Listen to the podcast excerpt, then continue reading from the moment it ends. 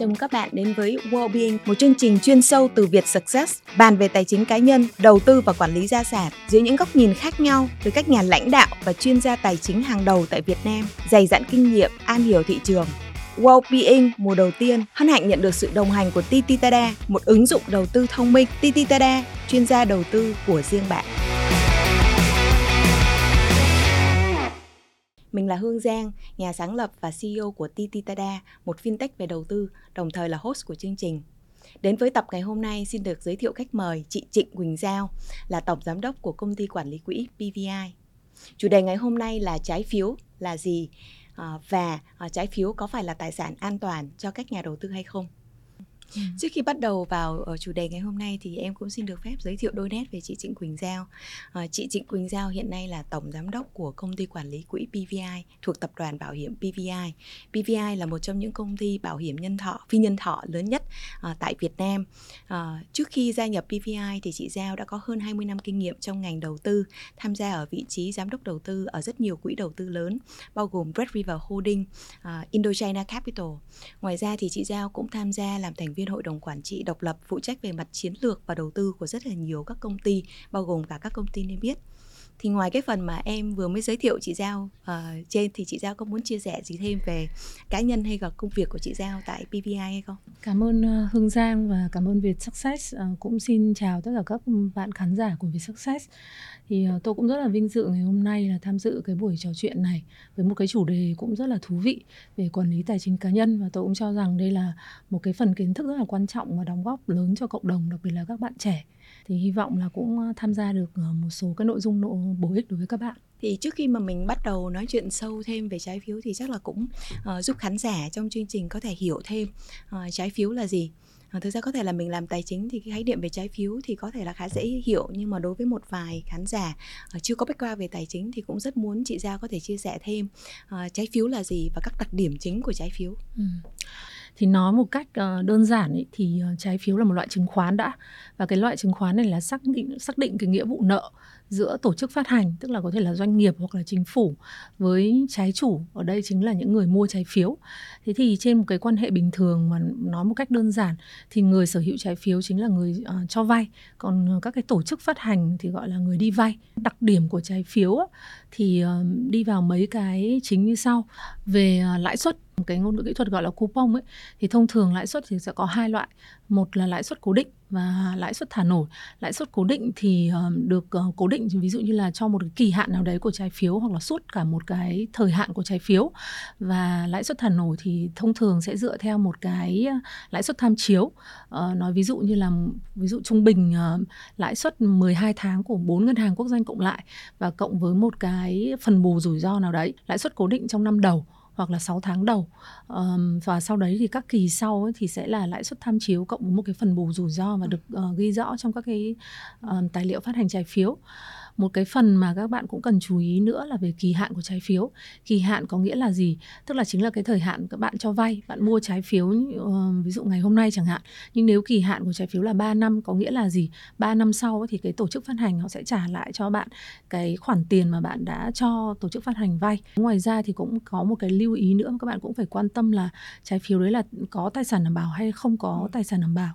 Thì tài sản đảm bảo thì nó một cách nôm na thì nó sẽ là um, những cái tài sản được um, đem ra thế chấp để đảm bảo cho cái nghĩa vụ trả nợ của tổ chức phát hành. Đấy thì uh, đấy là một số cái định nghĩa mà tôi nghĩ là cơ bản nhất mà nhà đầu tư cần quan tâm. Thì em cũng xin phép được tóm tắt lại những cái ý của chị giao. Thì chính xác ra là trái phiếu bản chất là một cái công cụ nợ. Ừ. tức là đơn giản rằng là một tổ chức phát hành ừ. vay tiền của người mua trái phiếu ừ, ừ. À, và khi mà mua trái phiếu thì có những cái thông tin cơ bản ví dụ như lãi suất của trái phiếu ừ. lãi suất có thể là cố định ví dụ như là 10%, 11%, 12% ừ. hoặc là lãi suất một số trái phiếu thì phát hành uh, theo hướng là lãi suất có năm đầu là cố định ừ ví dụ như là 10%, 12%, còn năm sau thì thả nổi ừ. theo một cái lãi suất uh, của bốn ngân hàng quốc doanh ừ. uh, cộng với lại Đúng một rồi. cái mức ừ. độ nào đó. Ví dụ như là nếu lãi suất của các ngân hàng quốc doanh đang là 6% ừ. uh, thì cộng thêm một cái mức độ 4% thì năm thứ hai cũng là 4% và năm thứ ba ví dụ như là lãi suất của các ngân hàng quốc doanh giảm xuống còn 5,5% chẳng hạn thì cái Ừ. lãi suất của mình nhận được cũng sẽ giảm xuống là 5,5% cộng Cộng 4% là đúng rồi. 9,5% đúng không? đúng không ừ. Ờ, và trái phiếu thì có thể có tài sản đảm bảo hoặc Ừ. là không có tài sản đảm bảo. Ừ. Thì cái vai trò của tài sản đảm bảo trong cái ờ, trái phiếu là gì? Khi mà nhà đầu tư quyết định mua trái phiếu thì cái tài sản đảm bảo có quan trọng hay không chị? tùy theo cái um, sự phát triển của thị trường Ờm, ở cái các cái nước phát triển ấy thì um, khi họ đã có thị trường có mức thanh khoản khá là cao thị trường ờ, thứ cấp ạ. thứ hai là cái định mức tín nhiệm, đánh giá tín nhiệm của các cái tổ chức phát hành nó rất là rõ ràng, minh bạch ấy. Thì thực ra cái chuyện có tài sản đảm bảo hay không ấy, lúc đấy nó không quan trọng lắm. Tuy nhiên ở Việt Nam ấy thì cái thị trường trái phiếu nó còn đang rất là sơ cấp. Cái tính thanh khoản của thị trường cũng chưa có và những cái định mức tín nhiệm cũng không có. Thế nên là cái việc mà nếu như có tài sản đảm bảo thì rất là tốt cho các nhà đầu tư. Bởi vì sao? Tức là nếu các anh chị ờ, nhìn ở góc độ là khi công ty ờ, xếp thứ tự về cái việc là um, thanh lý các tài sản của công ty nếu như công ty phá sản chẳng hạn. Thế thì um, ai sẽ đứng trước? Thì đầu tiên là theo quy định của pháp luật ấy, thì những cái như là nghĩa vụ về thuế với người lao động hay là gì đấy đã được theo quy định theo pháp luật. Nhưng cái thứ tự thứ hai là chính là những cái um, khoản nợ mà có tài sản đảm bảo. Thì khi đấy ví dụ như một cái gói trái phiếu phát hành mà cái tài sản đảm bảo gắn với cái gói trái phiếu được quy định rất là rõ ràng ấy thì cái người mà sở hữu cái trái phiếu đấy sẽ được các cái tổ chức người ta sẽ tiến hành thanh lý cái tài sản gắn liền với cái gói trái phiếu đó. Và cái số tiền mà thanh lý được ấy, thì sẽ được chia cho các cái trái chủ thì đấy nó sẽ giúp cho là cái rủi ro của nhà đầu tư khi mà đầu tư vào trái phiếu nó giảm đi. Còn nếu như không có tài sản đảm bảo ấy, thì thứ tự mà được thanh lý tài sản ấy là theo thứ tự và lúc đấy là um, các nhà đầu tư không có tài sản đảm bảo thì phải đợi hết những cái bên mà có tài sản đảm bảo người ta xử lý xong hết rồi. Còn lại tài sản công ty là những cái gì thì sẽ được thanh lý tuần tự và sau đó chia lại theo cái quy định của pháp luật. Thì ở đây nó có cái điểm khác nhau là như như vậy. Nhưng mà như vậy thì đối với một nhà đầu tư chẳng hạn thì khi mà chọn một trái phiếu thì cái tài sản có tài sản đảm bảo hay không có tài sản đảm bảo có phải là một cái tiêu chí quan trọng để cho mình quyết định mình lựa chọn cái trái phiếu đó hay không? Theo chị thì ở cái thị trường Việt Nam hiện nay ấy, thì um, nên là có tài sản đảm bảo bởi vì như những cái yếu tố đã nói hiện tại là không có định mức tín nhiệm thế đâm ra là nếu như có tài sản đảm bảo á, thì sẽ là cái bước mà gọi là bảo vệ cho mình lớp thứ hai. Ở cái việc là nếu có vấn đề gì xảy ra đối với tổ chức phát hành thì vẫn có cái tài sản để có thể thanh lý để giúp mà trả những cái nghĩa vụ nợ. Thực ra trái phiếu nó cũng có hai loại, có trái phiếu chính phủ và trái phiếu của doanh nghiệp đúng không? Ừ. À, những cái ý mà chị vừa nói liên quan đến tài sản đảm bảo thì nó hay thường thiên về trái phiếu doanh nghiệp nhiều hơn. Ừ. Còn trái phiếu chính phủ thì thường không có tài sản đảm bảo đúng không? Ừ. Nhưng mà nhà đầu tư cá nhân thì cũng à, có cách nào để có thể tiếp cận với trái phiếu chính phủ được không chị? theo như chị hiểu thì hiện tại để mà mua trái phiếu chính phủ đối với nhà đầu tư cá nhân thì khá là khó với thứ hai là thực sự là mức lãi suất đối với họ cũng không có hấp dẫn thực ra xét về ờ, đầu tư thì người ta sẽ con sẽ sẽ xem xét hai yếu tố đúng không rủi ro và lợi nhuận thế thì ờ, về mặt rủi ro thì trái phiếu chính phủ được gọi là risk free asset rồi đúng không tức là tài sản không có rủi ro thế thì cái mức cái mức rủi ro rất là thấp như vậy cũng tương ứng với cái lợi nhuận rất là thấp Ừ. thế còn đối với nhà đầu tư cá nhân thì theo quan điểm chị chị nhìn thấy thì hầu như một là tài sản thấp ừm, rủi ro thấp nhất theo quan điểm của các nhà đầu tư cá nhân thì tốt nhất là cứ gửi tiền gửi Ừ. bởi vì qua bao nhiêu các cái biến động của thị trường rồi thì hầu như là cái việc mà gửi tiền gửi vào ngân hàng mặc dù các ngân hàng cũng có những biến động này nọ nhưng mà nhà nước cũng luôn luôn đảm bảo cái nghĩa vụ cho các cái người gửi tiền. Thế nên là nếu như mà lãi suất chính trái phiếu chính phủ còn lại thấp hơn cả tiền gửi ngân hàng thì nó cũng không đủ hấp dẫn đối với nhà đầu tư. Thế nên là theo như chị nhìn nhận và quan sát Ừ. thì ờ, nhà đầu tư cá nhân thường người ta thiên hướng là nếu không rủi ro thì tôi gửi tiền gửi và sau đó là các cái tài sản mà cao hơn tiền gửi thì tôi sẽ cân nhắc xem là tôi có thể chuyển dịch một phần tài sản sang trái phiếu thì có thể là trái phiếu doanh nghiệp hoặc trái phiếu ngân hàng. Thực ra cũng đúng ấy, nếu mà mình nhìn thị trường trái phiếu chính phủ trong nửa đầu năm 2023 ấy, thì trái phiếu kỳ hạn 5 năm của chính phủ đang hát- phát hành với lãi mức lãi suất là 2%. Ừ. À, trong khi nếu như mà mình gửi tiền tiết kiệm trong một ngân hàng thì ờ, kỳ hạn dưới 6 tháng chắc cũng được khoảng độ 5 5,5% đúng không? Còn Ừ. kỳ hạn mà trên 6 tháng hoặc là kỳ hạn một năm thì có thể là được cao hơn. Ừ. Thì rõ ràng là đối với nhà đầu tư nhìn từ quan điểm mà mà mà lợi nhuận thì ờ, cái mức 2% so với cái mức 6% thì nó chênh Ừ. lệch quá lớn. Thành thử ra là tại thị trường thị trường Việt Nam Ừ. mình cũng không thấy là trái phiếu chính phủ ờ, có được bán cho nhà đầu tư hay là nó hấp dẫn đối với nhà đầu tư cá Cá nhân. nhân. Quay trở lại cái trái phiếu doanh nghiệp á, thì thực ra trái phiếu doanh nghiệp cũng có nhiều loại đúng không chị? Ừ. Ờ, có trái phiếu doanh nghiệp ờ, phát hành riêng lẻ và có trái phiếu doanh nghiệp niêm yết thì chị có thể chia sẻ cho khán giả cái sự khác biệt giữa hai loại trái phiếu này không? nếu mà theo định nghĩa của luật ạ, thì nó chia ra là trái phiếu um, trái phiếu gọi là phát hành ra công chúng á, ờ, sau, sau đấy là sẽ lên niêm yết ấy, thì thông thường là sẽ phải phát hành ờ, cho trên 100 nhà đầu tư. Thì cái đấy là cái điểm khác biệt lớn nhất um, giữa trái phiếu riêng lẻ và trái phiếu uh, phát hành ra công chúng và sau đó là niêm yết. Thì tuy nhiên đấy là về định nghĩa nhưng mà cái phương thức và cái đối tượng um, nhà đầu tư mà được nhắm đến ấy nó cũng khác nhau. Tại vì uh, theo cái quy định mà về hồ sơ phát hành ấy, của ờ, trái phiếu phát hành ra công chúng và trái phiếu niêm yết thì thực ra là rất khó và phải um, qua rất là nhiều khâu phê duyệt. Thế nên là cái yêu cầu về thông tin về các cái um, công bố thông tin về yêu cầu về các cái tổ chức phát hành được quy định bởi luật là rất là rõ ràng và tiêu chuẩn nó cao hơn. Um, cái quá trình gọi là phê duyệt hồ sơ qua gọi là sở giao dịch chứng khoán hay là ủy ban chứng khoán ấy, cũng khó hơn trong khi trái phiếu riêng lẻ thì thường là đơn giản hơn rất là nhiều. Ờ, đối tượng mà nhắm đến của các hai loại trái phiếu này nó cũng khá khác nhau. Tức là trái phiếu phát hành ra công chúng hay gọi về sau là niêm yết ấy thì ờ, nhắm đến ờ, tất cả các nhà đầu tư và chủ yếu sẽ là nhà đầu tư cá nhân nhiều hơn. Thế còn lại là trái phiếu mà riêng lẻ thì hầu hết ý là sẽ được gọi là cái cái cái tham gia ngay ngay lúc sơ cấp ấy, hầu hết là qua nhà đầu tư tổ chức.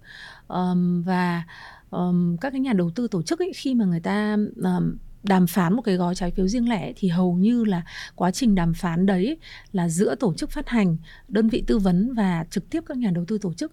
Thì cái quá trình đấy nó khá là customize tức là tức là nó khá là như kiểu đặt hàng theo cái hai bên các cái nhu cầu của hai bên và um, theo các điều kiện điều khoản đàm phán giữa hai bên.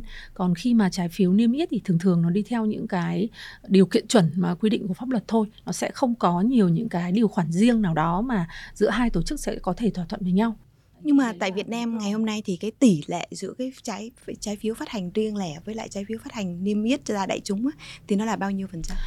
Theo chị nhớ thì cái số liệu năm ngoái thì tổng cái số lượng mà phát hành đại chúng ấy chỉ, hình như chỉ được khoảng 5% sang đến năm 2023 ấy là hình như lên được khoảng tầm gần mực sấp xỉ hay là loanh quanh cỡ 10% thì đấy là để mà thấy là cái đạt được cái tiêu chuẩn mà và cũng là một vấn đề là do thị trường năm ngoái nó cũng nó cũng khủng hoảng nữa.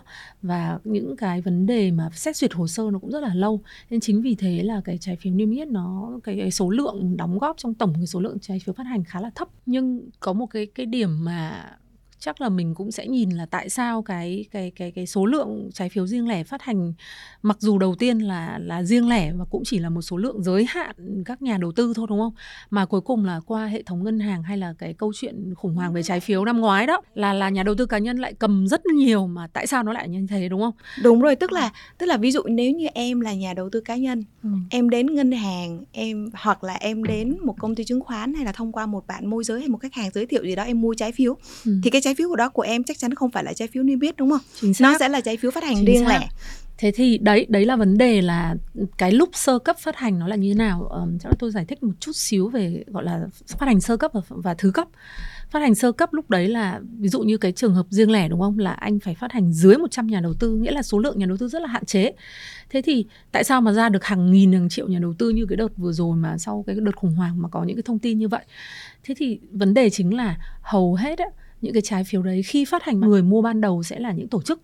Sau đó từ các cái tổ chức đấy mới bán tiếp tức là thứ cấp ra thị trường thứ cấp cho các nhà đầu tư cá nhân. Thế thì cái trách nhiệm mà lúc bán ra từ các nhà đầu tư đó cho các nhà đầu tư cá nhân thì đấy chính là trách nhiệm của các cái tổ chức mà khi phân mà phối. phân phối. Đấy thì thì tư vấn cho khách hàng như thế nào và đưa những thông tin như nào một cách rõ ràng minh bạch cho khách hàng thì đấy là vấn đề mà cũng đã rất là nhiều mổ xẻ của các cơ quan quản lý nhà nước rồi báo chí trong cái năm 2022 vừa rồi Ừ. nhưng mà theo như em hiểu rằng là để mà một nhà đầu tư cá nhân có thể mua được trái phiếu doanh nghiệp phát hành riêng lẻ thì cần những cái điều kiện nhất định bao gồm là nhà đầu tư phải là nhà đầu tư chuyên nghiệp đúng không? Thì chị chia sẻ giúp em là cái định nghĩa về nhà đầu tư chuyên nghiệp là gì? Và nếu như em không phải là nhà đầu tư chuyên nghiệp mà em lại được phép tức là lại được bán một cái trái phiếu doanh nghiệp như vậy thì thì ừ cái rủi ro đối với nhà đầu tư là gì? Ờ, Giang nói đúng, cái này là thực sự là sau cái khủng hoảng năm 2022 của thị trường trái phiếu á, thì ờ, các cơ quan quản lý họ cũng nhận thấy những cái bất cập như vậy và đã có những cái quy định rất là chặt chẽ ở cái nghị định 60 65 uh, uh, ban hành năm ngoái sau cái đợt khủng hoảng trái phiếu để quy định chặt chẽ hơn nữa cái việc là nhà đầu tư nào mới được tham gia mua trái phiếu phát hành riêng lẻ theo cái quy định như vậy thì hiện tại là định nghĩa nhà đầu tư chuyên nghiệp mới được mua um, trái phiếu phát hành riêng lẻ thì nhà đầu tư chuyên nghiệp là như thế nào? Thứ nhất là cái số dư mà tài khoản đầu tư chứng khoán của họ phải trên 2 tỷ và phải trong suốt là 18 tháng uh, gần nhất và với cái việc định nghĩa như vậy thì bản thân là cơ quan quản lý muốn là um, nhà đầu tư phải có đủ khả năng phân tích và đánh giá cái rủi ro của trái phiếu thì mới nên um, tiếp cận hoặc là mua vào hay là đầu tư vào những cái trái phiếu đấy. Ngoài ra ấy, là trong cái quy định bây giờ là còn cấm luôn là các cái tổ chức trung gian ở giữa uh, bán thứ cấp cho cho các cái nhà đầu tư mà không phải nhà đầu tư chuyên nghiệp. Tức là có rõ ràng cái việc cấm như thế. Và trước khi mua bất cứ cái trái phiếu như nào đối với trái phiếu riêng lẻ thì bây giờ các cái tổ chức trung gian đấy bắt buộc phải có một cái công tác là xác nhận tư cách nhà đầu tư chuyên nghiệp. Và thứ hai bản thân cái nhà đầu tư mua ngoài cái việc anh phải xác nhận ờ, anh phải trình bày ra là số dư chứng khoán của anh như thế nào hay là thậm chí là anh có chứng chỉ hành nghề chứng khoán hay không thì anh còn phải ký vào một cái ờ, form á nó là một cái đơn là cam kết là tôi là nhà đầu tư chuyên nghiệp và tôi đã đọc, đã hiểu tất cả những rủi ro kèm theo những cái việc mà đầu tư về trái phiếu riêng lẻ như thế này đó thì đây là một trong những cái cái uh, coi như là những cái biện pháp để có thể bảo vệ cho nhà đầu tư cá nhân ừ. uh, tức là nếu như mà mua trái phiếu thì cũng ừ. phải hiểu đây rằng đây là một cái khoản đầu tư có những cái rủi ro chính xác uh, ừ. và như vậy thì phải cần có một cái sự am hiểu về trái phiếu trước khi mà mình mình quyết định uh, ừ. tham gia đầu tư tuy nhiên nhưng mà nếu mà quay ngược lại uh, nếu như mà mình dùng cái khái niệm nhà đầu tư chuyên nghiệp để mà uh, cho phép nhà đầu tư có thể mua trái phiếu doanh nghiệp thì có ảnh hưởng gì đến cái thị trường phát hành trái phiếu doanh nghiệp không tại vì thực ra uh, đối với một doanh nghiệp á, thì cái nhu cầu huy động vốn và cái thị trường tài chính của Việt Nam mình á uh, cái nhu cầu huy động vốn cũng rất là nhiều. Thì ngoài huy động vốn về cổ phần ra thì huy động vốn thông qua các hình thức vay nợ thông qua uh, trái phiếu cũng là một cái hình thức phổ biến. Và thực ra nếu mà mình nhìn các thị trường phát triển ấy, thì cái quy mô của thị trường uh, trái phiếu nó còn lớn hơn cả cái quy mô Đúng. của thị trường cổ phiếu nữa. Thì những cái quy định như thế này có uh, một mặt thì bảo vệ nhà đầu tư nhưng mà có ảnh hưởng gì đến cái sự phát triển của thị trường trái phiếu không chị? Tôi nghĩ là những cái quy định này phải cần thiết bởi vì nó làm lạnh bánh hóa thị trường và nó cũng um, gọi là cho các cái tổ chức tham gia trong cái quá trình phát hành trái phiếu á, là có ý thức rõ cái trách nhiệm của các cái tổ chức khác nhau. Và bản thân nhà đầu tư cũng phải ý thức được cái chuyện đó. Thế nên là cái quy định đấy thì tôi nghĩ là tôi hoàn toàn ủng hộ um, cái việc là có ảnh hưởng đến thị trường hay không ấy nó không nằm ở cái việc là quy định nhà đầu tư chuyên nghiệp hay không mà nó sẽ ảnh hưởng nó nó sẽ liên quan đến cái vấn đề gọi là lòng tin của nhà đầu tư. Thì quay trở lại một chút của cái giai đoạn năm 2022 tức là khoảng quý 4 ấy thì có những cái khủng hoảng về thị trường trái phiếu như vậy. Và cái cơ bản mà chúng ta nhìn thấy lúc đấy thì nó có hai cái kịch bản. Một là nhà đầu tư ấy, ở những cái trái phiếu mà được phát hành và được phân phối thì đúng hơn. Tức là phát hành thì thực ra vẫn là tổ chức mua nhưng sau đấy là phân phối lại cho các nhà đầu tư cá nhân. Thì một một số trường hợp và rất lớn các trường hợp là khi mà, gọi là, đưa thông tin cho khách hàng ấy, thì thông tin không rõ ràng. Và thứ hai là nó như là một hình thức, đây là tiền gửi hoặc là do ngân hàng bảo lãnh. Tức là có một cái sự nhập nhằng về thông tin ở đây. Dẫn đến cái chuyện là nhà đầu tư không hoàn toàn ý thức được là thực sự đây là sản phẩm gì? Mà vì được phân phối qua ngân hàng nên họ hiểu đấy là một sản phẩm giống như là tiền gửi và có khi họ còn hiểu một phần nào đấy là ngân hàng sẽ có cái cam kết cho họ. Thế chính vì như thế thì những cái đối tượng đấy thì người ta bị đưa những cái thông tin không có chính xác và dẫn đến cái việc là mua mà cũng không biết là mình mua chính xác là cái gì. Thì cái việc quy định là nhà đầu tư chuyên nghiệp á, thì rất cần thiết để loại trừ được cái việc là đưa những thông tin cho những đối tượng mà không không đáng ra là có thể đủ khả năng thẩm định những cái rủi ro của của của của của loại tài sản đầu tư này. Thì như mình cũng thấy đấy là cuối cùng sau những cái vụ như thế, thông tin báo chí cũng đưa là toàn các cụ già về hưu hay là có cái khoản tiền dành dụm. Nhưng đến lúc mà mua vào được nhân viên ngân hàng tư vấn thì hóa ra là tưởng là tiền gửi, nhưng cuối cùng thì lại thành ra trái phiếu. Thì đấy là dạng mất tiền ngoan thế còn thực ra cái nhu cầu về đầu tư giang nói cũng rất là đúng là cái nhu cầu của doanh nghiệp trong cái việc phát hành huy động vốn trên thị trường là rất là cần và thị trường trái phiếu những cái nước phát triển mà sau này Việt Nam cũng sẽ thế là phải có cái thị trường tài um, trái phiếu có quy mô lớn và có cái thanh khoản cao thì mới tạo điều kiện cho doanh nghiệp phát triển và cũng là nhu cầu của nhà đầu tư.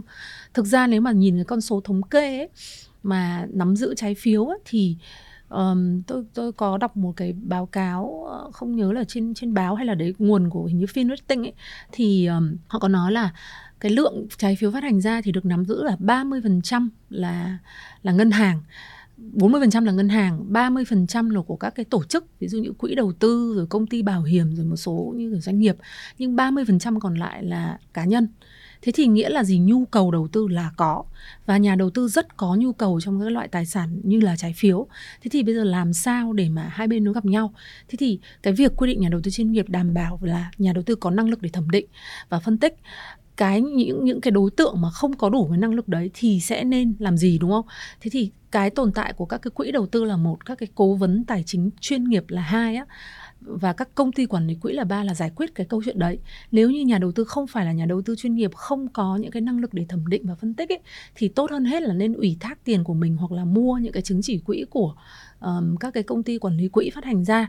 Um, bởi vì họ mới là những cái nhà đầu tư mà có đủ năng lực để thẩm định có đủ các cái nguồn lực để làm sao mà phân tích cho nó chính xác và kể cả khi xảy ra những sự kiện mà vi phạm hay là phải xử lý thì họ mới là cái đơn vị chuyên nghiệp có thể giúp giải quyết những vấn đề đấy.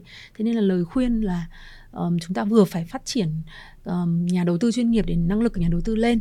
Nhưng về góc độ ấy, thì nhà đầu tư nếu như không có cái năng lực đấy thì nên là um, đầu tư thông qua các cái quỹ đầu tư các công ty quản lý quỹ chuyên nghiệp như vậy theo như cái cái cái nhận định của chị giao thì thực ra bản chất khi mà mình nhìn trái phiếu á thì trái phiếu là một cái sản phẩm đầu tư có thu nhập cố định.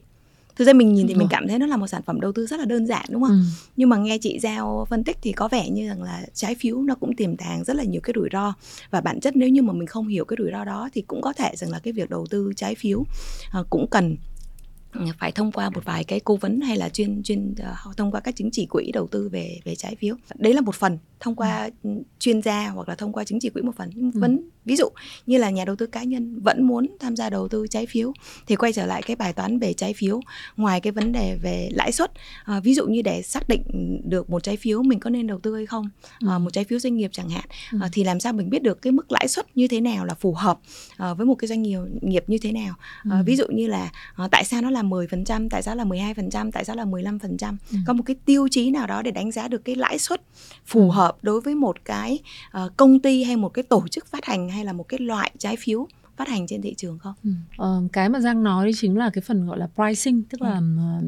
định giá trái phiếu thì um, nếu như mà ở các nước um, gọi là đã có thị trường nó phát triển rồi thì cái việc này tương đối dễ tức là nó đã có cái định mức tín nhiệm một ông gọi là um, định mức là AA hay là BB hay CC ấy, thì nó đều có một cái benchmark nhất định một cái tiêu chuẩn nhất định là với cái cái cái định mức tín nhiệm của cái doanh nghiệp đấy như vậy thì lãi suất nó sẽ là như thế này đấy nhưng mà định mức ra... tín nhiệm thì chắc cũng giải thích thêm cho khán ừ. giả để hiểu thêm ừ. định mức tín nhiệm giống như là đánh, đánh giá học sinh giỏi đúng không ví dụ như là một doanh nghiệp mình chia ra doanh nghiệp xuất sắc rồi mình ừ. chia ra doanh nghiệp giỏi ừ, xong doanh nghiệp loại trung bình xong ừ, một doanh nghiệp lại à, thì trong trong trong về bond nó có những cái thuật ngữ ví dụ như là investment grade tức là cái cái cái cái loại bond mà có tiêu chuẩn ừ. đầu tư rồi. rồi đến cái loại mà tệ nhất là cái loại junk bond, junk bond tức là ừ. cái cái cái bond gần như là có khả năng Hay mà phá sản à, bất đúng cứ rồi. lúc nào nhưng mà ừ. đồng thời nó cũng có một cái loại mức lãi suất rất là cao đúng, đúng không? Rồi, đúng rồi. Đúng. Thì đấy thì Giang cũng chia sẻ à, gọi là một cách đơn giản để các cái, cái gọi là khán giả của Việt Success uh, um, hiểu được ý nghĩa của cái việc định mức tín nhiệm thì mình quay lại là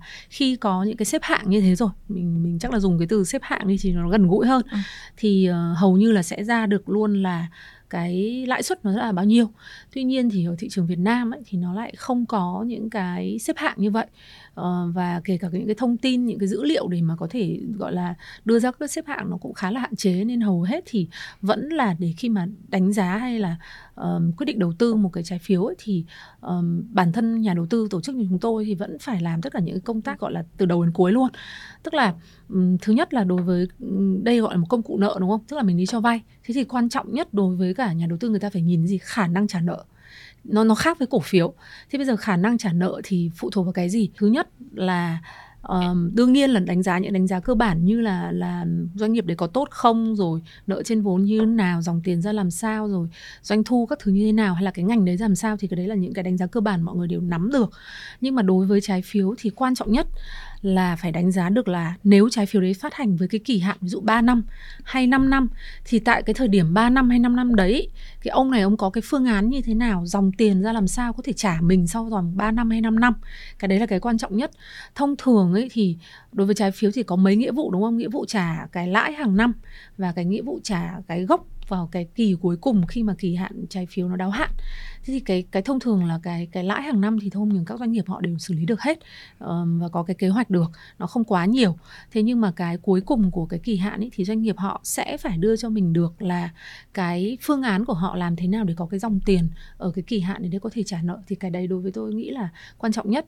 Thế còn các yếu tố khác nữa mà cũng phải xem xét liên quan đến mục đích uh, phát hành uh, cái mục đích sử dụng vốn. Tại vì uh, bây giờ cũng quy định rất là rõ là um, anh anh phát hành cái trái phiếu đấy thì sử dụng làm cái việc gì? Thì bây giờ gần đây thì cũng cho phép cái mục đích sử dụng là để tái tài trợ nợ chẳng hạn. Thì đấy là để để tái tài trợ nợ mà. Còn ngoài ra thì sẽ phải là đầu tư vào các cái dự án cụ thể. Thế thì cái dự án đấy nó có hiệu quả hay không? Thì bản thân là sẽ phải đánh giá cái hiệu quả đấy và doanh nghiệp họ sẽ phải cung cấp xem là um, cái tính khả thi của cái dự dự án đấy ra như thế nào. Và cái yếu tố cuối cùng tôi nghĩ là phải liên quan đến là nếu như đấy là trái phiếu có tài sản đảm bảo thì chúng ta phải đánh giá được cái tài sản đảm bảo giá trị như thế nào. Bởi vì giả sử cái cái gói trái phiếu phát hành là 500 tỷ nhưng mà cái tài sản đảm bảo nó không được 500 tỷ thì thực sự nó không đảm bảo cho nghĩa vụ của mình. Thì thông thường là cái tài sản đảm bảo nó phải uh, dao động là nó phải gấp 1,5 lần chẳng hạn hay là 1,3 1,4 lần so với cái nghĩa vụ nợ mà được đảm bảo để tránh là ví dụ trong quả quá trình mà nắm giữ cái trái phiếu đấy cả trong vòng 3 năm hay 5 năm tới đấy thì thực ra là tài sản mà luôn luôn có thể dao động với giá. Nếu mà tài sản cổ phiếu thì nó bị biến động theo giá cổ phiếu. Nếu mà tài sản là bất động sản thì cũng vẫn có thể biến động giá theo theo giá thị trường bất động sản chẳng hạn. Thì thông thường ấy, là cái tài sản đảm bảo bao giờ cũng sẽ phải cao hơn so với cái giá trị nghĩa vụ mà phải trả để đảm bảo nếu có biến động giá thì cũng đã được tính đến thì đấy nhưng mà có một tố. số trái phiếu thì khi mà phát hành thì họ dùng tài sản đảm bảo là cổ phiếu ừ.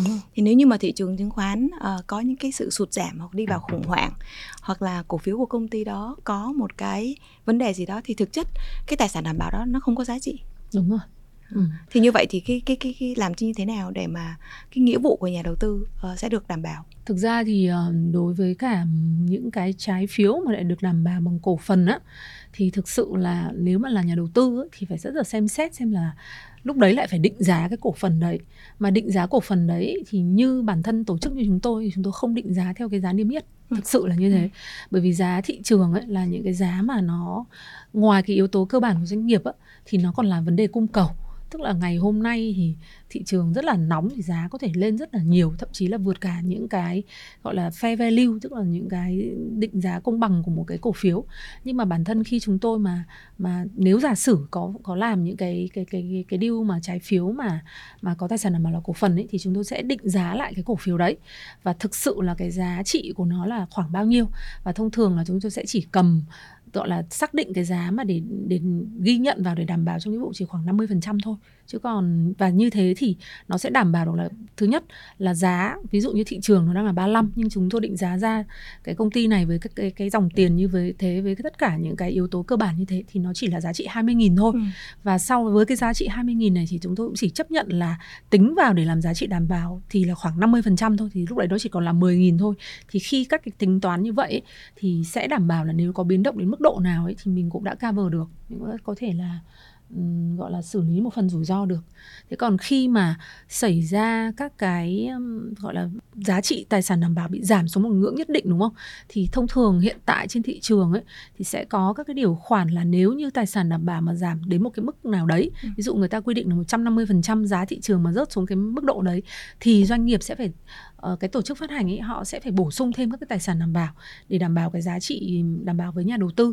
Thì... nhưng mà thực ra nếu mà doanh nghiệp có tài sản đảm bảo để bổ sung thêm thì lại là chuyện khác đúng không đúng rồi ừ. thì nhưng mà có những trường hợp là sẽ không có đúng không thế ừ. thì phải làm thế nào thì thông thường á là lúc đấy nếu như cái cái gói trái phiếu đấy được nắm giữ bởi một ừ. nhà đầu tư thôi thì xử lý rất là dễ thì họ có thể căn cứ vào các cái đi quy định của hợp đồng á ừ. là có thể bán cái cái cái cái cổ phiếu đấy trên thị trường để thu hồi lại cái vốn hoặc là trong trường hợp mà gọi là trái phiếu được phát hành rộng rãi cho công chúng ấy và rất nhiều nhà đầu tư thì thông thường sẽ có các cái người đại diện sở hữu trái phiếu là các công ty chứng khoán chẳng hạn thì họ sẽ đứng ra họ cũng phải hành xử theo đúng quy định tại hợp đồng tức là đầu tiên thì cũng vẫn phải cho doanh nghiệp bao nhiêu ngày đấy ừ. để họ uh, bổ sung tài sản đảm bảo nếu như sau một thời gian họ cũng không có phương án nào cả ấy, thì có thể đến cái bước cuối cùng là phải xử lý tài sản ấy thì thì lúc đấy là các cái công ty chứng khoán họ bắt buộc họ phải bán ra thị trường. Ừ. thế nhưng mà cái rủi ro tiếp theo như giang cũng đã có đưa lên ấy thì liệu có bán được không? Lại là một cái vấn đề liên quan đến rủi ro thanh khoản. Ừ. tức là mặc dù đúng tôi bây giờ tôi có thể xử lý được tôi có thể uh, bán ra nhưng mà thị trường có ai mua hay không thì lại là vấn đề thanh khoản của cổ phiếu. À tóm lại rằng là khi mà mua một trái phiếu thì một trong những cái vấn đề quan trọng là doanh nghiệp có khả năng trả nợ hay không ừ. à, phần lớn những cái nhà đầu tư cá nhân có thể rằng là à, chỉ nghe khi mà quyết định trái phiếu có thể là nghe là loại trái phiếu này à, thời hạn bao nhiêu lãi suất bao nhiêu và nhiều khi nghe cái tên tuổi tên, lớn đúng rồi. À, tên ừ. một công ty niêm yết à, ừ. và như vậy thì đã có thể là quyết định à, à, đầu tư rồi nhưng mà thực chất là khi mà à, đầu tư trái phiếu thì nó còn rất là nhiều những cái yếu tố về định giá và rất là phức tạp thì như vậy uh, vẫn quay trở lại cái bài toán về về về về lãi suất ừ. uh, và về về rủi ro của tổ chức ừ. phát hành uh, làm có một cái cách nào đơn giản hơn để mà nhà đầu tư có thể biết được rằng là uh, đối với một cái chỗ, tổ chức phát hành như thế này thì lãi suất lên là bao nhiêu phần trăm hay ừ. là là bao là ví dụ như một tổ chức phát hành A thì lãi suất là 10% hay tổ chức phát hành B là lãi suất là 12% ừ. hoặc là có một cái phương pháp nào để nhà đầu tư có thể đánh giá một cách rất là nhanh chóng về cái khả năng mà doanh nghiệp có thể trả tiền hay không? Cái câu hỏi thứ nhất mà liên quan đến lãi suất á thì um, thực ra như tôi có nói là nếu mà có những cái xếp hạng ấy, thì nó sẽ rất là dễ nhưng hiện tại không có thì mình tạm tạm làm một cái thống kê với nhau đi ừ. thì thông thường ấy bây giờ lãi suất ở trên thị trường Việt Nam á nó đang ở trong một cái range như này um, là lãi suất tham chiếu ví dụ lấy tham chiếu là của bốn ngân hàng thương mại quốc doanh 12 tháng và sẽ cộng một cái range thông thường từ khoảng 3% cho đến 5%. Đó. Thế thì và đấy là cho doanh nghiệp. Cho ngân hàng thì thường rất thấp cũng là lãi suất ờ, bốn ngân hàng thương mại quốc doanh cộng nhưng mà thông thường ngân hàng ấy thì cũng chỉ khoảng tầm từ một có ngân hàng cao nhất là cộng đến hai phần trăm là hết. Tức là đâu đó nó sẽ khoảng từ 5%, 5,5% cộng thêm với lại ừ. phần trăm cho ngân hàng tức là 7,5%. Ừ. ừ. Và đối với các doanh nghiệp khác thì nó đâu do đó dao động từ ừ. 10,5% cho đến 12%. Uh, hiện tại lãi suất bốn ngân hàng quốc doanh hiện tại nó còn hình như năm chưa tuần vừa rồi tôi nhớ là khoảng 5.8 ừ. 5.8 mà uh, cộng 3.5 á, thì sẽ rơi vào khoảng uh, tầm 9 hơn 9 và cao nhất thì là khoảng uh, 5% thì là khoảng được gần 11 ừ. 11% đấy thì thì thông thường nó sẽ dao động trong đấy tuy nhiên đấy là đấy là một cái một cái một cái khoảng đúng không tuy nhiên vẫn có những doanh nghiệp người ta phát hành dưới cái đấy tại vì nếu mà bạn nhìn thấy những cái số liệu ở ở trên uh, gọi là hiệp hội trái phiếu uh, thì vẫn có những doanh nghiệp phát hành đến tận 15% hay có những doanh nghiệp phát hành 1% thế những cái những cái trường hợp này nó là như thế nào đúng không? Thì thực ra lúc đấy là do cung cầu. Um, và có những cái deal là nó là thỏa thuận riêng nó là cấu trúc riêng. Thì cái đấy thì nó không phải là theo yếu tố thị trường. Thế nhưng mà quay trở lại câu chuyện cung cầu là gì? Mặc dù có thể là doanh nghiệp của tôi cũng là doanh nghiệp tốt đấy nhưng bây giờ tôi rất cần tiền. Ừ. và khi tôi đã cần tiền rồi thì tôi sẵn sàng là trả cho một cái thời điểm này giải quyết một cái vấn đề này ở tại thời điểm này cho tôi ấy, là tôi có thể sẵn sàng đưa cái cái lãi suất cao hơn mặt bằng thị trường để tôi thu hút được vốn. Và cái đấy là do hoàn toàn do cung cầu gặp nhau thôi. Ừ nhưng mà ví dụ như một nhà đầu tư cá nhân của em mà ừ, được một người uh, chào mua trái phiếu mà nói trái phiếu lãi suất 15% thì em có nên lo lắng không? Có nên lo, lo lắng Câu hỏi đầu tiên chắc chắn là phải lo lắng bởi vì tự nhiên thấy một cái benchmark nó vượt qua ừ. ngoài đúng không? Bởi vì cái cái mà lên đến 5% á, là là tại sao có cái range từ 3 đến 5% mà cộng với lãi suất tham chiếu á. Ừ. Bởi vì thông thường ấy 3% là doanh nghiệp sản xuất ừ. là những cái doanh nghiệp ví dụ dược phẩm này, sản xuất này. Ừ rồi các thứ. 5% hầu hầu hết sẽ là, là bất động sản. Đó. Thế thì lên đến 5% bất động sản là được coi là rủi ro rồi đúng không? Mà lại còn vượt lên trên đấy thì chắc chắn câu hỏi đầu tiên mình là tại sao mà phải cao như thế? Thì nếu như nếu như mà mình mình mình biết doanh nghiệp đấy mình biết là các yếu tố cơ bản của họ là ok và mình đánh giá doanh nghiệp đấy thì thì cái câu hỏi đầu tiên mình tại sao họ phải phát hành ở trong cái thời điểm này cao như thế? Thì thực ra là um, mình phải hiểu được cái mục đích sử dụng vốn cái mục đích sử dụng vốn đấy nếu như tại thời điểm này nó make sense nó nó hợp lý vì có những chuyện gấp như thế có những việc mà về mặt chiến lược họ phải làm như thế thì cũng có thể có thể xem xét được thế còn nếu như mà nó không rõ ràng về mục đích sử dụng vốn thì thực sự là nên nên nên xem lại bởi vì như thế là cái vấn đề về thanh khoản là có vấn đề em thì không đầu tư trái phiếu nhiều nhưng mà khi mà nhìn trái phiếu uh, nhìn vào cái khả năng thanh toán của một doanh nghiệp á ngoài cái chỉ số mà gọi là nợ trên trên vốn ấy ừ. thì em còn nhìn một cái nữa gọi là cái giá trị nợ tuyệt đối của một doanh nghiệp ừ. tại vì ví dụ như một doanh nghiệp mà nợ 50 ngàn tỷ hay là 100 ngàn tỷ trong báo cáo tài chính thì để mà trả lãi vay cho một cái khoản nợ 100 ngàn tỷ thì một năm đã là 10 ngàn tỷ, 12 ngàn tỷ rồi thì bản chất một doanh nghiệp làm business như thế nào để có thể trả được một cái khoản lãi vay như vậy thì nó cũng sẽ ảnh hưởng rất nhiều đến khả năng thanh toán của của doanh nghiệp trong ừ. trong tương lai. Chính xác. À. Ừ. Chính vì thế nên luôn luôn phải coi dòng tiền đấy, ừ. dòng tiền rồi EBITDA của doanh nghiệp ấy nó có đủ cover lãi vay ừ. và cuối cùng là đến kỳ hạn cuối cùng là có dòng tiền để trả nợ khi mà đáo hạn trái phiếu hay không. Ừ. thì thực ra em cũng xin tổng kết lại mình cũng chia sẻ rất là nhiều những cái uh, khái niệm về trái phiếu có cái đơn giản có cái khá là phức ừ. tạp ừ. thì túm lại trái phiếu là một cái công cụ nợ phát hành bởi doanh nghiệp uh, trái phiếu thì sẽ có lãi suất mức lãi suất của trái phiếu thì nó sẽ ứng liền với cái mức độ rủi ro của doanh nghiệp và cái khả năng thanh toán của doanh nghiệp ừ. à, thông thường thì trái phiếu nó sẽ ở mức dao động à, lãi suất của bốn ngân hàng quốc doanh cộng với ừ. một cái à, biên là ừ. 3,5 cho đến à, 5%. À, một trong một vài trường hợp cũng có một số doanh nghiệp có nhu cầu vốn uh, rất là cấp thiết và ừ. có thể là sẵn sàng phát hành với uh, mức lãi suất cao hơn nhưng mà nếu như mức lãi suất mà cao quá so với một cái uh, thị trường chung thì cũng phải xem xét cái mức độ rủi ro và cái khả năng ừ. cần tiền ừ. uh, cái khả năng mà thanh toán của doanh nghiệp uh, trong ừ. trong tương lai ừ. ngoài ra thì trái phiếu nó cũng có sẽ những cái kỳ hạn ừ. uh, kỳ hạn ngắn hạn và kỳ hạn dài hạn uh, và uh, cái kỳ hạn trái phiếu như thế nào thì cũng rất là phụ thuộc vào cái nhu cầu về thanh khoản ừ. mà nhà đầu tư mong muốn thì sau khi mà những cái chia sẻ về uh, trái phiếu là gì và những cái đặc điểm của trái phiếu thì chúng ta quay uh, qua một cái phần khác. Uh, tức là nhà đầu tư cá nhân uh, có nên đầu tư uh, trái trái phiếu hay không?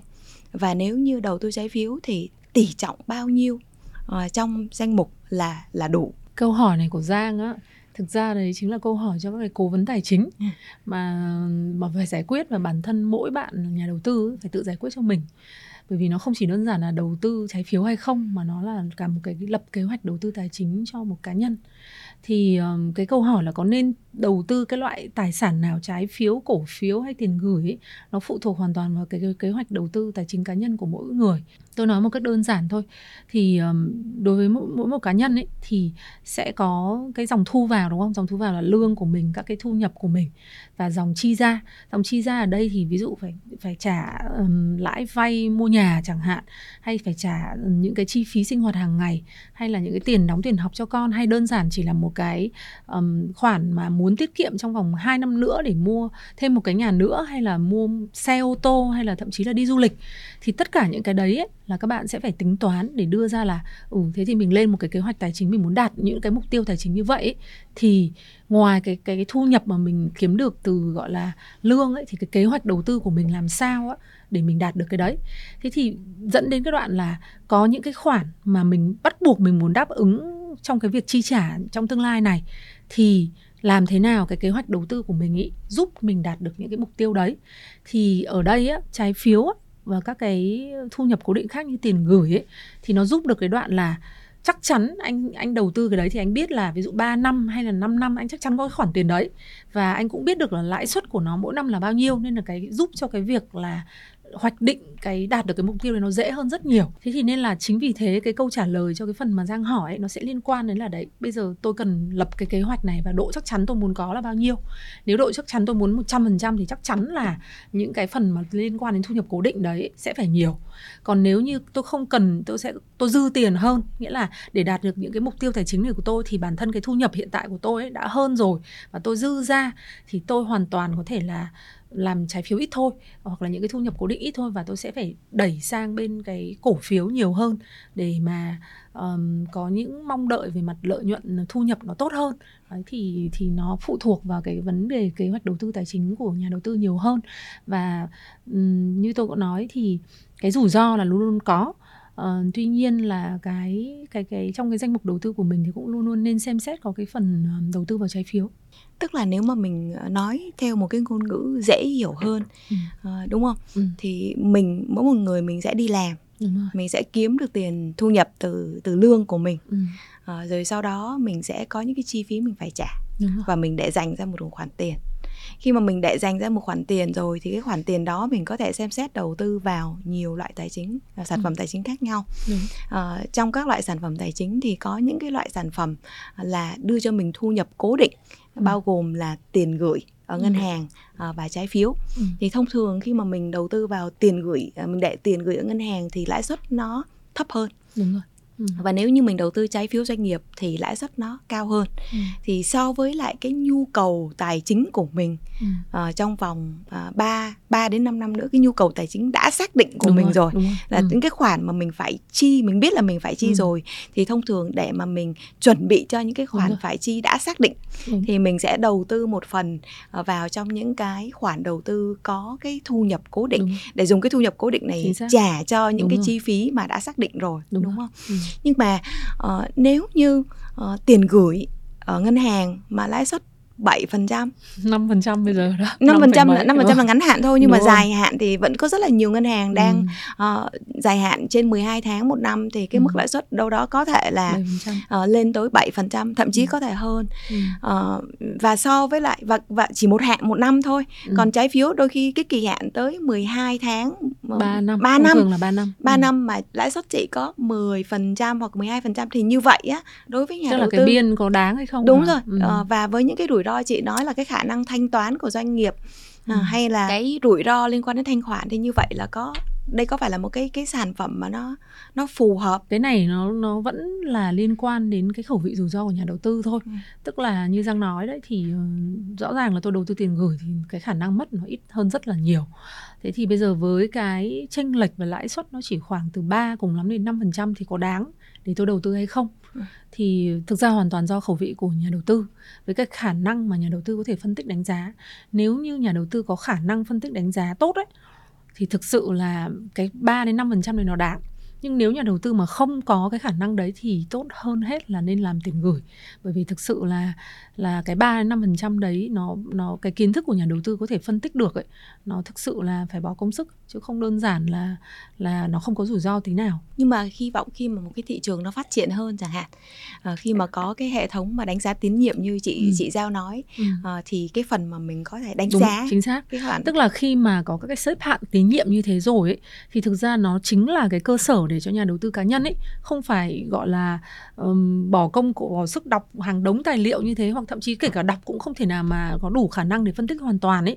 Thì cái việc phân tích đấy đã được các cái tổ chức xếp hạng tín nhiệm ấy người ta làm thay rồi.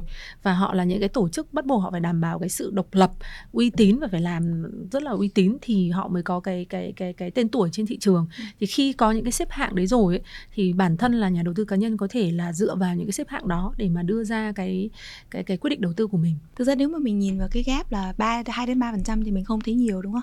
Ừ. bảy phẩy bảy phẩy mấy phần trăm với lại 10 phần trăm mình không thấy nhiều nhưng mà giả sử giả sử trong một cái nền kinh tế mà nó ngày càng phát triển hơn và cái lãi suất nó thấp đi ừ. à, tại vì mình mình mình thấy ở các nước khác ở trên trên thế giới à, có những cái lúc lãi suất gửi tiền gửi âm Đúng ví dụ rồi. như Nhật Bản có những lúc lãi suất tiền ừ. gửi âm thì đấy là lý do tại sao mà ừ. uh, trái phiếu uh, trên các uh, thị trường uh, thị trường nước ngoài uh, khá là phát triển ừ. thì chị giao có thể chia sẻ thêm một chút về cái quy mô của thị trường trái phiếu Việt Nam uh, ngày hôm nay và cái khả năng uh, phát triển giả sử như là có cái hệ thống ờ, đánh giá tín nhiệm hoặc là ờ, cái sự hiểu biết của nhà đầu tư về trái phiếu nó tốt hơn thì cái cái quy mô của thị trường trái phiếu nó sẽ sẽ sẽ phát triển như thế nào trong vòng đến 3 đến năm tới. Ừ. Um, về cái quy mô và cái khả năng tiềm năng phát triển ấy thì theo tôi nghĩ là với cái số liệu hiện nay ấy, thì um, trái phiếu thị trường trái phiếu chỉ đang chiếm khoảng độ 10 15% GDP. Uh, đấy là số liệu hình như là 2022. Còn uh, đến 2023 do những cái khủng hoảng niềm tin của của của của thị trường trái phiếu vào năm 2022 ấy, thì cái số lượng hiện tại là cũng giảm hình như đâu đó chỉ còn khoảng 11%. Thế thì so sánh với cả các cái quốc gia cũng gần mình thôi như kiểu Thái Lan hay là Singapore ấy, thì con số này rất là nhỏ ví dụ như là hay là Malaysia thì ở họ là nó thông thường nó sẽ phải khoảng ba mươi mấy đến 45 phần trăm của GDP thế thì nhìn như thế để biết là cái thị trường của mình cũng uh, còn rất là sơ cấp còn đang ở giai đoạn rất là đầu của của cái phát triển.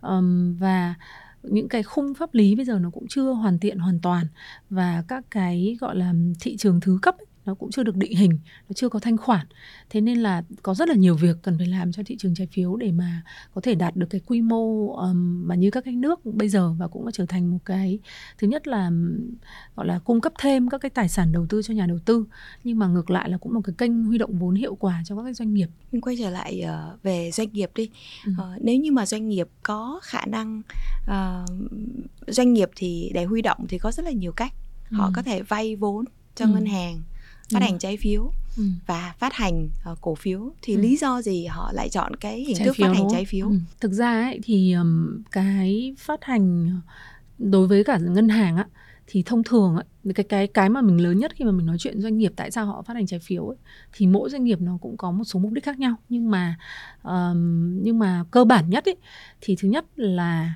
đối với cả ngân hàng á, thì thông thường khi mà khi mà cái kỳ hạn trả nợ ấy, nó sẽ phải trả cả lãi lẫn gốc. Đấy. Và trong khi là một cái dự án ấy, là họ sẽ bị mất một cái thời gian ví dụ 5 năm cái dự án đấy nó mới hoàn vốn hoặc là mới có dòng tiền chẳng hạn thì cái việc mà trong cái giai đoạn đầu đã phải trả lãi trả gốc nữa rồi ấy, thì thực ra cũng sẽ hơi khó khăn cho doanh nghiệp.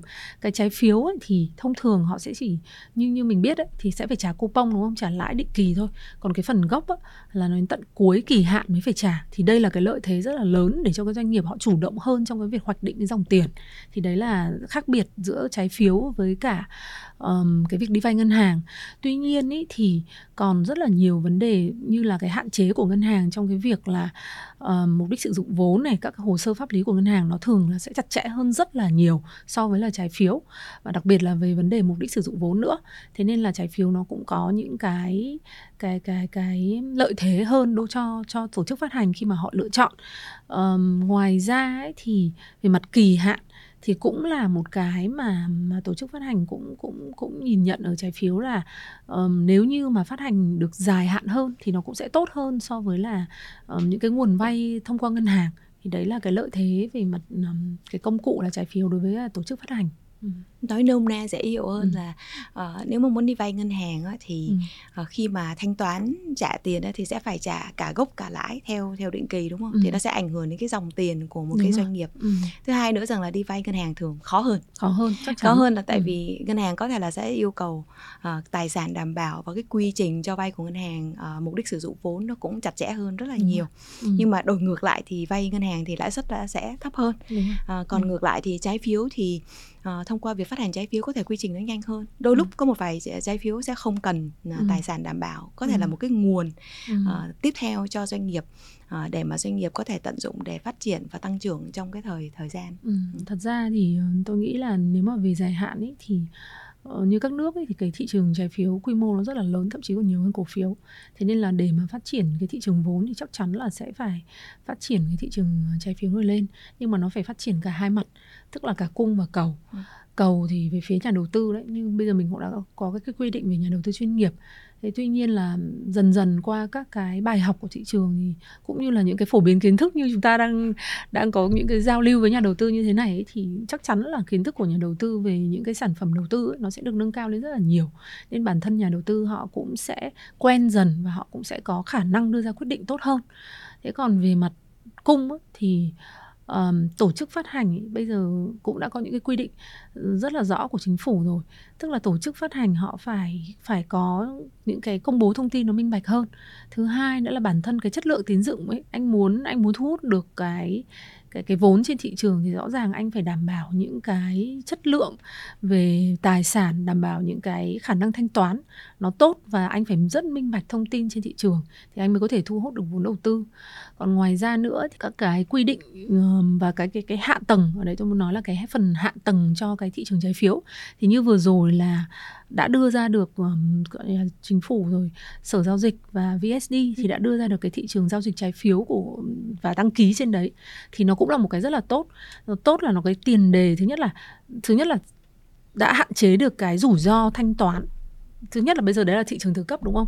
Thì ngày xưa là các ông giao dịch với nhau hoặc là thông qua công ty chứng khoán nhưng bây giờ ít ra là một cái thị trường tập trung ở trên đấy. Thì là thứ nhất cái rủi ro thanh toán giữa các bên là nó cũng hạn chế đi. Thứ hai nó được giao dịch tập trung thì nó dần dần sẽ có cái cơ sở dữ liệu về mặt giá cho cho cho cho thị trường. Và từ cái cơ sở dữ liệu đấy sẽ xây được các cái như Giang có hỏi lúc trước ấy, là pricing tức là định giá cái cái giá trái phiếu lãi suất trái phiếu như thế nào. Đó thì cái đấy rất là tốt. Và tiếp đến ý, thì lại phải làm thế nào để tạo được thanh khoản. Ừ. bởi vì nhà đầu tư ấy là người ta phải cần thanh khoản. Bởi vì bây giờ bây giờ hiện trạng ấy là thanh khoản không có ừ. bởi vì là gần như Tức là, là mua xong rồi phải nắm giữ ừ. hoặc là nếu có muốn bán ý, thì phải tìm đến những cái tổ chức uh, mà đã bán cho mình chẳng hạn trước đây thế nhưng mà còn nếu mà muốn bán mà thông qua một thị trường niêm yết là hiện tại là chưa có thì phải phải tạo được cái thanh khoản phải có những cái uh, nhà giao dịch um, tạo lập thị trường ở trên đó để làm sao mà cái giao dịch của thị trường trái phiếu nó dần dần nó sôi động như cổ phiếu ấy thì chắc chắn là nó vừa thu hút nhà đầu tư nó cũng vừa là cái kênh mà hiệu quả để để huy động vốn cho các cái uh, doanh nghiệp tức là cái sự phát triển của cái thị trường uh, giao dịch chứng khoán uh, giao dịch trái phiếu tập trung nó sẽ giải quyết cái bài toán thanh khoản cho nhà đầu tư và như vậy thì nó cũng sẽ tăng cái nhu cầu của nhà đầu tư đối ừ. với cái sản phẩm trái phiếu ừ. nhưng mà sẽ sẽ mất thời gian ừ. và còn một cái yếu tố nữa mà không chỉ là có mỗi cái cái cái cái chợ đấy thôi tức là cái thị trường thì đã được tổ chức rồi nhưng mà chợ có ai buôn ai bán có ai đến giao dịch hay không nó lại là nỗ lực của tất cả các bên ừ. thế thì uh, cái mà tôi đang thấy khuyết ở trên thị trường đấy là các cái nhà tạo lập thị trường những cái dealer về trái phiếu và ừ. những cái cố vấn tài chính để mà có thể tư vấn được có những cái kiến thức chuyên nghiệp ấy, có thể tư vấn được cho các nhà đầu tư thì khi có cái đội ngũ này thêm á thì cái giao dịch trên thị trường nó chắc chắn sẽ sẽ sẽ sôi động hơn thì cái đấy cũng là cái mà bản thân các công ty chứng khoán các công ty quản lý quỹ hay là ngân hàng sẽ phải đầu tư vào để mà phát triển cái đội ngũ đấy. Và cái đội ngũ đấy cần phải có đủ trình độ chứ không phải như cái tình trạng như năm ngoái là um, gọi là tư vấn khách hàng một cách gọi là không không không có chuyên nghiệp như vậy. Thì chắc chắn là ví dụ như ở nước ngoài là cái đội ngũ mà tư vấn cho khách hàng cá nhân như vậy là họ đều phải có bằng cấp họ đều được gọi là quản lý bởi các cơ quan quản lý hoặc là các hiệp hội nghề.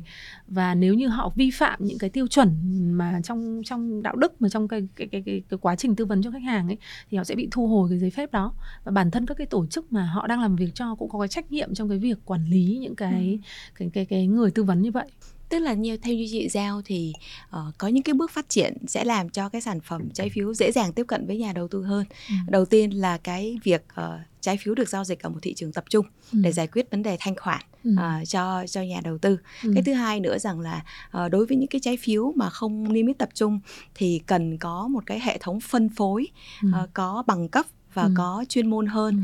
và phải có uh, cung cấp thông tin minh bạch cho nhà đầu tư để nhà đầu tư ừ. có thể ra được cái quyết định đầu tư uh, cho cái sản phẩm trái phiếu của mình quay trở lại vẫn là trái phiếu uh, thì chị giao có thể chia sẻ cái này thì hơi cá nhân thôi chị giao có đầu tư trái phiếu không Uh, trong danh mục đầu tư của mình ấy thì luôn luôn mình luôn luôn là hướng ừ. tới là như mình nói đấy là cái thu nhập cố định. Ừ. Thì cái phần dành cho thu nhập cố định là mình cũng để khoảng độ 20 30%. Thế nhưng mà hiện tại là không có một cái trái phiếu nào. Ừ.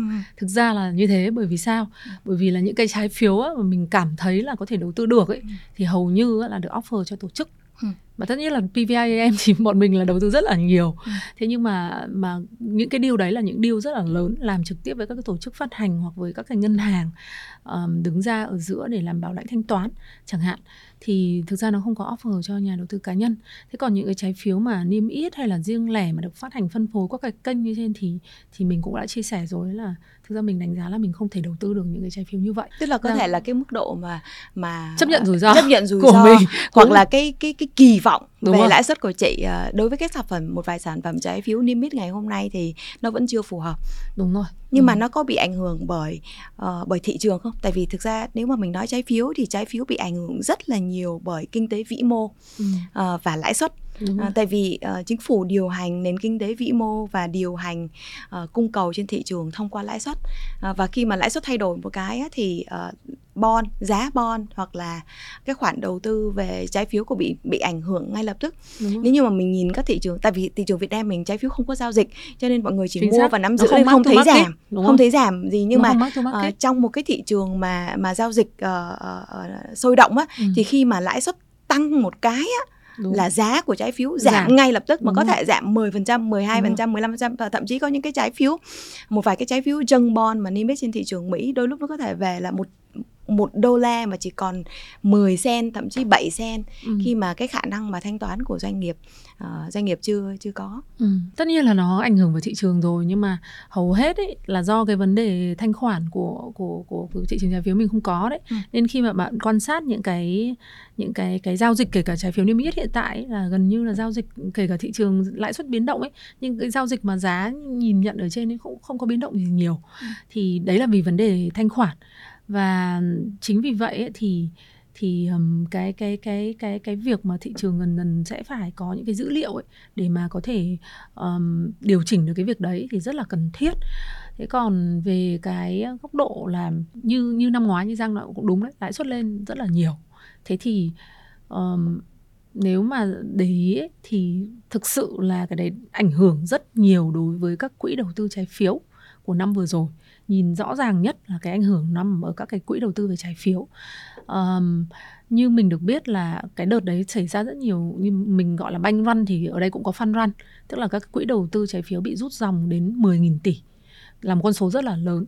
Và các đấy là các cái quỹ mở. Thì khi nhà đầu tư người ta bị thực sự câu chuyện là, là hoảng loạn lúc đấy là bị hoảng loạn là cứ trái phiếu không cần biết là tốt hay là xấu, bán bằng được, bán bằng mọi giá. Thì khi là quỹ mở rồi thì bắt buộc là cái cái người quản lý quỹ họ phải xoay thanh khoản để họ redeem lại cho nhà đầu tư, trả lại tiền cho nhà đầu tư. Thì bắt buộc họ lại cũng phải bán bằng mọi giá. Thế thì cái câu chuyện nó cứ, gọi là, tiếp diễn theo một cái vòng quay như thế dẫn đến là có những trái phiếu mặc dù bọn mình thấy là đánh giá rất là tốt chứ không phải là là là doanh nghiệp có vấn đề gì, nhưng bị bán ở cái mức độ, gọi là, discount, chiết khấu đến tận 30 40 phần trăm thì thực sự là là là đấy là vấn đề của cái sự hoảng loạn rồi. Lúc đấy nhà đầu tư bị tâm lý rất là nhiều. Và gần như là cái tỷ lệ rút vốn của các quỹ trung bình lúc đấy là khoảng ba mươi mấy phần trăm. Thì thì cái vấn đề là đấy là cái hoảng loạn của nhà đầu tư, nhưng ngược lại lại là những cái cơ hội cho những nhà đầu tư nào mà người ta bình tĩnh đủ. Thì tại cái thời điểm đấy bản thân bên tôi cũng xem xét để mà có thể giải ngân hay không vào một số cái cái công ty tốt chẳng hạn. Hoặc là rất nhiều nhà đầu tư cá nhân nhưng mà có trình độ ấy, thì tôi cũng thấy là họ mua vào rất là nhiều doanh nghiệp tốt tại thời điểm đấy với mức giá cực kỳ là tốt. Thì cái đấy luôn luôn nó tồn tại. Nó nó là nó là gọi là nỗi sợ với một số người nhưng nó lại là cơ hội của một số người khác thì vậy thì nó cũng rất là giống cái thị thị trường chứng khoán chung đúng, đúng không rồi. chị Ừ. à, tức là khi nhà đầu tư tham lam thì mình sợ hãi khi mình nhưng mà vấn đề có bản lĩnh để để mà gọi là vượt qua cái nỗi sợ hãi đúng là thực sự không ai cũng không phải cũng không phải ai kể cả tổ chức hay là cá nhân ấy Ừ. đều có thể có đủ bản lĩnh đâu bởi vì là thực sự ấy là là cái tâm lý hoảng loạn chung ấy là nó có. Ừ. cái thứ hai là bao giờ nó bình ổn hay là nó còn xuống nữa? Cái câu hỏi đấy mới là cái câu hỏi khó nhất. Ừ. thì thì thì cái đấy là là là ngoài ra còn có những vấn đề về yếu tố pháp lý nữa cơ. Liệu mấy cái này nó có vấn đề gì về pháp lý nữa hay không? Thế nên là thực sự là những ai mà có thể quyết định tại thời điểm đấy mình nghĩ là là là là thực sự là dũng cảm và cũng có rất là trình độ bản lĩnh về đầu tư nhưng mà có thể phần lớn các nhà đầu tư cá nhân Ừ. ờ, đặc biệt là những cái nhà đầu tư cá nhân lớn tuổi thì có thể rằng là chưa chưa hiểu được cái cách vận hành Ừ. của lãi suất ờ, Ừ. cũng như là cái giá của trái phiếu khi mà thị trường trường thay đổi và phần lớn họ vẫn là mua ờ, mua bán và nắm giữ cho đến khi đáo hạn rồi. thôi thì Ừ. cái lãi suất ờ, trả coupon lãi Ừ. suất ờ, cố định của cái trái phiếu mới là cái mà mọi người nhìn đến nhiều hơn rồi. ờ, thay vì cái giá giao dịch trên trên thị trường thì thực ra cái đấy thì nó cũng nhìn nhận rõ về cái số liệu ấy tại vì nếu mà nhìn là ờ, sau cái đợt khủng hoảng trái phiếu thì cái nếu mà nhìn con số thống kê ấy, là cái lượng tiền chảy ngược về tiền gửi rất là nhiều của 6 tháng đầu năm nay thì cái đấy rất là rõ thị trường ảnh hưởng rất là nhiều thì rõ ràng bây giờ như cái thời điểm ờ, cuối năm 2022 đến đầu năm 2023 ấy, lãi suất tiền gửi của các ngân hàng lên đến tận 11 thậm chí một số cái có thể sấp xỉ là 12% thì đúng thực sự thời điểm đấy thì cũng không nên đầu tư trái phiếu làm gì. Bởi vì là cái lãi suất đã, đã quá cao và nó thực sự là một cái lãi suất mà trong vòng 10 năm nó cũng không có lặp lại. Thì rõ ràng là cái nguồn tiền nó rất thông minh đúng không? Nó đã chuyển dịch ngay lập tức. Mình cũng nhìn thấy rất là rõ. Thế thì cũng có thể ờ, kết luận sơ bộ rằng là thực ra khi mà đầu tư trái phiếu rất là phụ thuộc vào lãi suất luôn đúng không? Nếu như mà lãi suất ờ, đang giảm à, và rất là thấp thì đâu đó có thể không phải là một cái thời điểm tốt hay là một cái cơ hội tốt để mà đầu tư trái phiếu tại vì khi mà lãi suất tăng lên á thì giá của trái phiếu nó sẽ giảm rất Ừ. là nhiều. Ừ. Ờ, còn nếu như nhà đầu tư chỉ mua bán và nắm giữ à, thì có thể rằng là không quan trọng đến cái lãi suất nhiều và họ sẽ quan trọng Đúng đến cái lãi suất coupon Đúng của rồi. trái phiếu mà doanh nghiệp trả đồng Đúng thời cái khả năng thanh toán của một ừ. ờ, doanh nghiệp. Câu hỏi cuối cùng cho chương trình ngày hôm nay thì ờ, ngoài những cái chia sẻ của chị về trái phiếu thì chị có những cái ờ, chia sẻ nào khác hay là những cái ờ, lời khuyên nào cho các bạn ờ, trẻ ờ, tham gia vào đầu tư hay không? Bao gồm cả đầu tư trái phiếu hoặc là ờ, đầu tư ờ, để có được một cái sự ổn định hay an toàn về tài chính cho mình. Ừ. thì ờ, mình nghĩ là cái yếu tố quan trọng nhất ấy, thứ nhất là đầu đầu tiên ấy là phải trang bị cái kiến thức.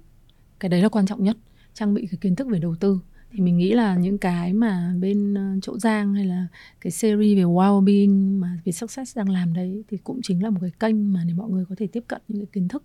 Thì cái việc trang bị kiến thức đầu tiên là quan trọng nhất. Thứ hai là lập kế hoạch đầu tư tài chính cái đấy cũng cực kỳ quan trọng. Và khi đã lập cái kế hoạch đầu tư rồi ạ thì mình phải tuân thủ nó mình phải um, theo theo sát cái kế hoạch đó và có cái tính kỷ luật. Cái thứ ba nữa ấy là xác định được rõ cái khẩu vị rủi ro của mình và cái tiêu chí đầu tư. Bởi vì thực ra ấy nếu như mọi người ví dụ ra thị trường cứ thấy cái con cổ phiếu này lên hay thấy cái trái phiếu này nhiều người mua thì chạy theo ấy, thì thực ra là sẽ sẽ không sẽ không không bền vững được. Mà mình phải xác định rất rõ là mình thuộc cái khẩu vị rủi ro nào với cái tình hình tài chính của mình như thế và những tiêu chí đầu tư là mình xác định cho mình để mình stick, mình đi theo. Và nhưng mà vấn đề chính nữa là khi đã lập ra các kế hoạch đầu tư và những cái tiêu chí như vậy rồi ấy, thì không có nghĩa là anh luôn luôn anh chỉ theo cái đấy thôi, mà phải rất linh hoạt theo dõi diễn biến thị trường và có sự điều chỉnh hợp lý. Chứ còn ờ, nếu như mà lại cũng rất là bảo thủ chỉ xem mỗi cái kế hoạch như thế, tôi đã lập như thế rồi 3 năm nữa tôi vẫn như thế, nhưng thị trường nó biến động mà, biến động thậm chí là hàng ngày, thì mình sẽ phải xem xét là những biến động như thế nào thì mình sẽ cần phải điều chỉnh những cái chiến lược đấy của mình. Thì đấy là cái lời khuyên mà mà tôi nghĩ là quan trọng đối với ở các bạn. Thế còn thực ra là đầu tư con gì hay là đầu tư cổ phiếu hay là trái phiếu, nó đều đi theo tất cả những cái vấn đề như đã nêu. Ừ. Tức là ờ, nếu mà chúng ta không muốn đầu tư Ừ. thì có thể đơn giản nhất là gửi ờ, tiền tiết kiệm đúng không? đúng rồi và Ừ. chọn được một cái kỳ hạn hay chọn được cái thời điểm nếu mà Ừ. lãi suất tăng cao ừ. Ờ, nếu như mình nhìn thấy lãi suất đang trong tình trạng tăng cao thì nên gửi tiết kiệm nhiều một Ừ. chút Ừ. Ờ, ờ, còn nếu như mà ờ, mình muốn đầu tư Ừ.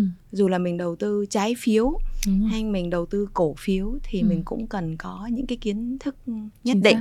Ừ. Ờ, đồng thời nếu như mà mình mua trái phiếu Ừ. ờ, thông qua một cái kênh phân phối nào đó Ừ. ờ, thì cũng cần phải ờ, tìm hiểu kỹ ờ, thông tin họ cung cấp và biết rõ được rằng là cái rủi ro của cái sản phẩm mình mua là gì trước khi mà mình Ừ. mình quyết định đầu tư thì rất là cảm ơn à, chị Giao đã tham gia chương trình ngày hôm hôm nay vừa rồi là những chia sẻ của chị Trịnh Quỳnh Giao À, hy vọng thông qua những chia sẻ của chị Giao à, khán giả có thể hiểu được trái phiếu là gì và những rủi ro liên quan đến đầu tư trái phiếu nếu như bạn yêu thích nội dung của tập này, hãy ủng hộ Việt Success bằng cách nhấn nút subscribe trên kênh của Việt Success, đồng thời lắng nghe nội dung tiếp theo thông qua các kênh podcast bao gồm Spotify, Google Podcast, Apple Podcast. Cảm ơn các bạn đã lắng nghe chương trình và hẹn gặp lại các bạn trong các tập tiếp theo.